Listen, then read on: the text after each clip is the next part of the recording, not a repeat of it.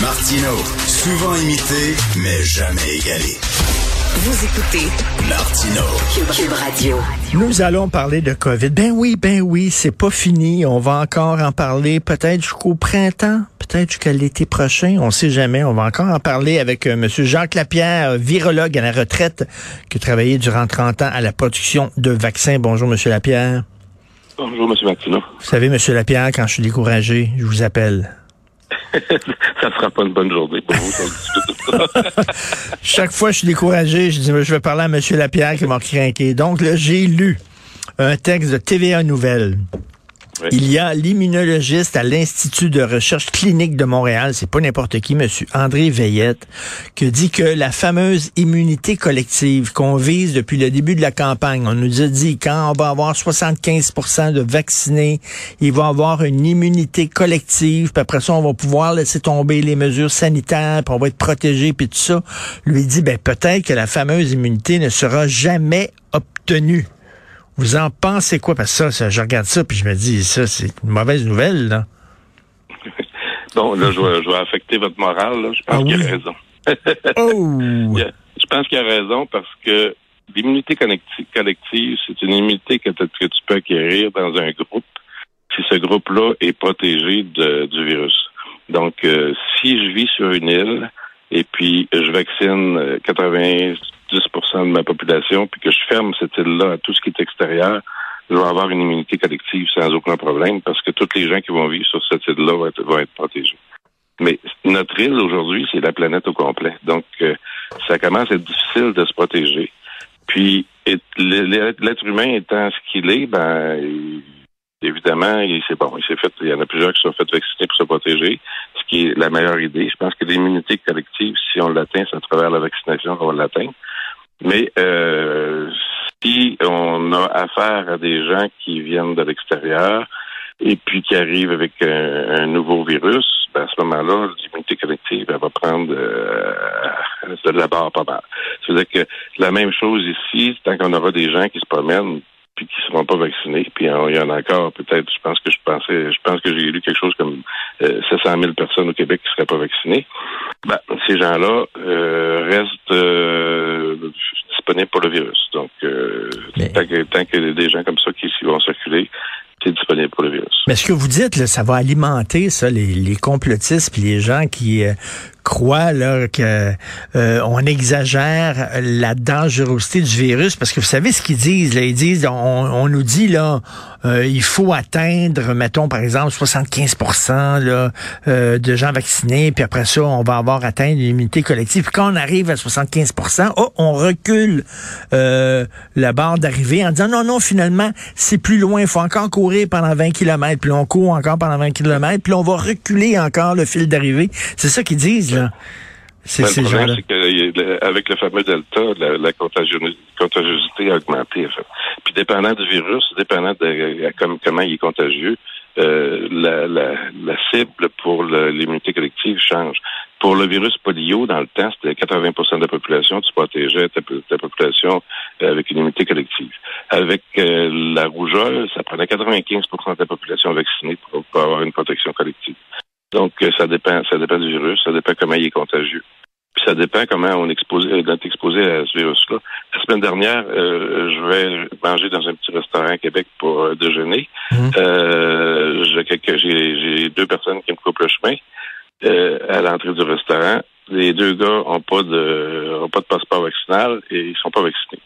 Fait qu'ils disent à la fille, nous autres, on veut aller manger parce qu'on a faim. Puis, qu'est-ce que tu fais dans ce temps-là? La pauvre, la pauvre fille qui est à la réception, ben oui qui comprenait, qui comprenait pas l'anglais, c'est moi qui ai traduit euh, la conversation. Ben, je peux pas vous laisser passer. Je peux vous donner de la bouffe pour apporter. Bon, les gars, ils ont dit, nous autres, on veut manger. Mais ça, la réponse était non. C'était- Les gars sont sortis. Mais d'où ils venaient, ces gars-là? Pour vacciner à Québec, qui rentrent dans un restaurant, pas de passeport, euh, je sais pas. C'est, c'est, ces choses-là Hmm. qui, qui, qui, qui, qui sont le risque. Ce, ce, ce gars-là était à, était pas à deux mètres de moi, là, il était à six pouces de moi. Là, que- Mais il y, a, a un grand, il y a eu un grand reportage là, qu'on peut retrouver sur le site internet Journal de Montréal, Journal de Québec. Là, ils sont allés dans plein, plein, plein d'endroits, euh, des restaurants, des bars, un peu partout au Québec, pour voir si les fameuses euh, consignes sanitaires étaient euh, étaient appliquées, puis le, le passeport vaccinal, puis il y a plein, plein, plein d'endroits où on les applique pas. On est, on est totalement débordé. Là, il y, a, des endroits où on demande même pas le passeport vaccinal. Moi, j'ai regardé la, la réaction de la fille à réception, puis évidemment, c'est difficile de dire à, deux personnes le matin qui ont le goût de, manger quelque chose parce qu'ils viennent probablement de l'extérieur. Il y avait de la misère à parler même en anglais co- co- correct. Et puis, tu lui dis, ben non, moi, je vous sers pas à manger. Euh, je vais vous donner un lunch à porter si vous voulez, mais il fait, il fait 3 degrés dehors. Fait que, d'où ils venaient, ces personnes-là? Comment ça se fait qu'ils sont rentrés au Québec sans passeport euh, vaccinal? Euh, Mais, mais, mais, mais, puis en plus, ces gens-là, ben, ils travaillent quelque part.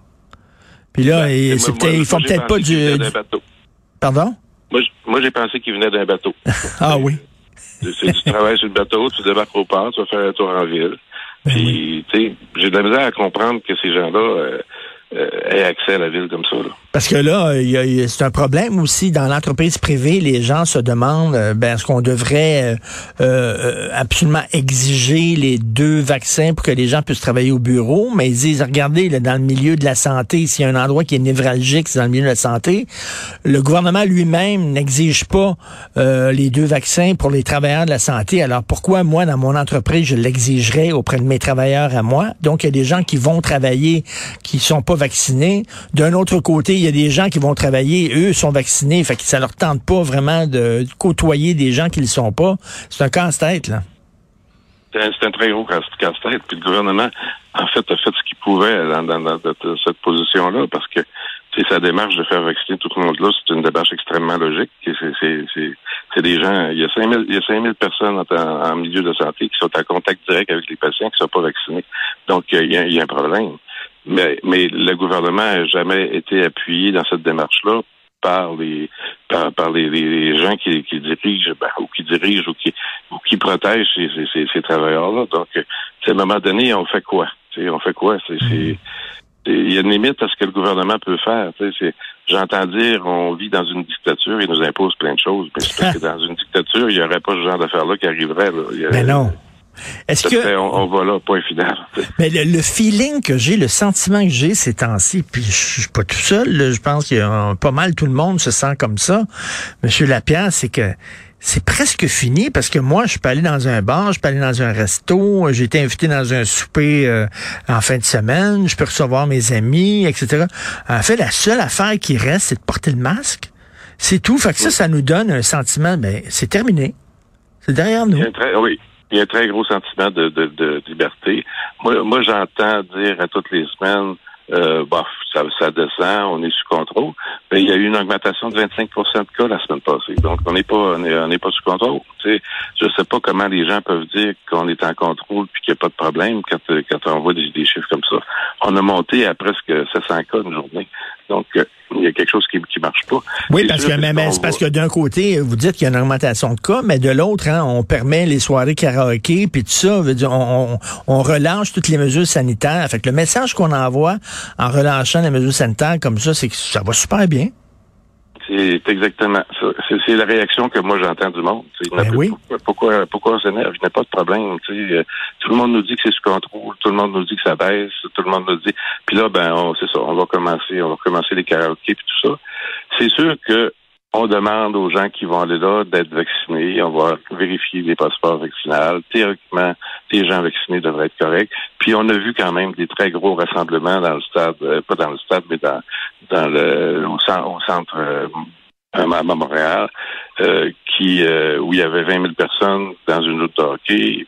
J'ai pas vu d'augmentation drastique après ça. C'est ça. Donc on se dit, donc on se dit bon ben peut-être qu'avec le vaccin, tout le monde protégé, c'est pas si mal. On est on est quand même assez bien protégé.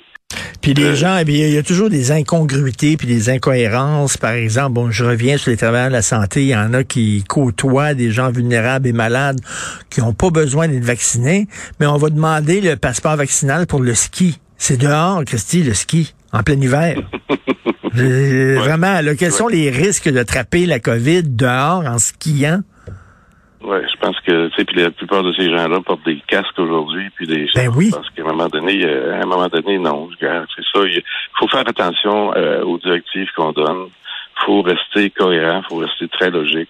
Euh, c'est sûr que c'est difficile de faire du cas par cas. Je pense que le gouvernement est un peu poigné à décider pour tout le monde, puis faire du cas par cas. Euh, c'est, plus difficile. Mais moi, ce que je vois, c'est que, bon, il y a les rassemblements qu'il y a eu actuellement, il n'y a pas l'air d'avoir de catastrophe. Donc, si je suis vacciné, je suis, je suis théoriquement protégé. C'est sûr que personnellement, moi, je veux pas être ent- entouré de personnes qui sont pas vaccinées parce que je pense qu'il y a encore, il y a encore des risques. Surtout qu'on sait que le vaccin actuellement baisse tranquillement son efficacité. Surtout c'est des personnes plus fragiles, comme comme les personnes âgées. Donc, euh, il faut. Je pense que oui, on va relâcher, faut, mais il faut, faut quand même faire attention. Que les gens portent les masques, que les gens se lavent les mains, je pense que c'est euh, extrêmement important.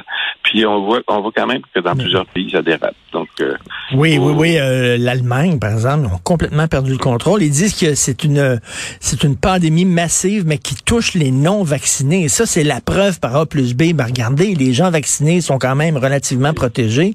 Euh, puis ceux qui se ramassent à c'est l'hôpital. Ben oui, Oui. c'est c'est évident là.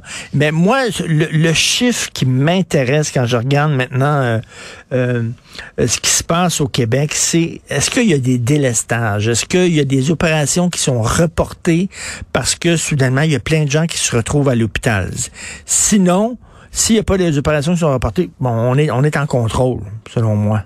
Ouais, Ça a toujours été le critère. Ben oui. Moi, ce que je ce que je vois dans les chiffres quotidiens, c'est qu'à un moment donné, on dit bon ben il y a moins de il y a moins de cas à, à l'urgence. Puis euh, je vois la colonne à côté, il y a plus de cas à- à- de mortalité. C'est un chiffre à peu près équivalent. Qu'est-ce qu'on vide les urgences par, la- par la mortalité, je sais pas. là. Mais euh, il faut, faut, faut, faut- moi je pense qu'il faut faire attention parce qu'actuellement, euh, à 600 cas encore par, par jour, mais majoritairement chez des gens vaccinés. C'est non vaccinés, en fait. C'est, des gens non vaccinés qui sont, qui sont atteints actuellement. Ben, a ça, ça a encore au Québec, euh, je sais pas moi, euh, 700 000 personnes non vaccinées, eh ben, ça veut dire qu'à 500 par jour, on a encore des cas qui vont rentrer euh, euh, à l'hôpital encore pour un bout. Là. Hmm, Il faut, faut être prudent. Puis en terminant, la question à 60 000 piastres, Monsieur Lapierre, puis là, je veux vous entendre là-dessus. Les Christie de désinfectants à main, là. À chaque fois qu'on rentre quelque part, il y a des maudits désinfectants à main. Il semble que toutes les recherches l'ont démontré que le virus n'est pas présent, ces objets. Puis on peut-tu arrêter de demander aux gens de se mettre du maudit désinfectant qui sent des fois la charogne?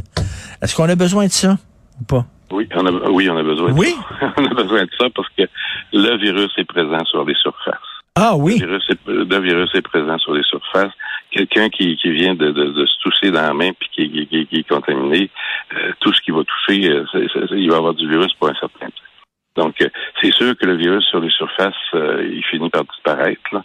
Mais euh, moi, j'ai vu à un moment donné, euh, bon, une désinfection de, de, de, de CPE, par exemple, euh, au moins une fois par semaine, complètement puis euh, d'autres CPE où il n'y avait pas de désinfection, puis les, les, les CPE bien désinfectés, il n'y avait pas de cas. Là.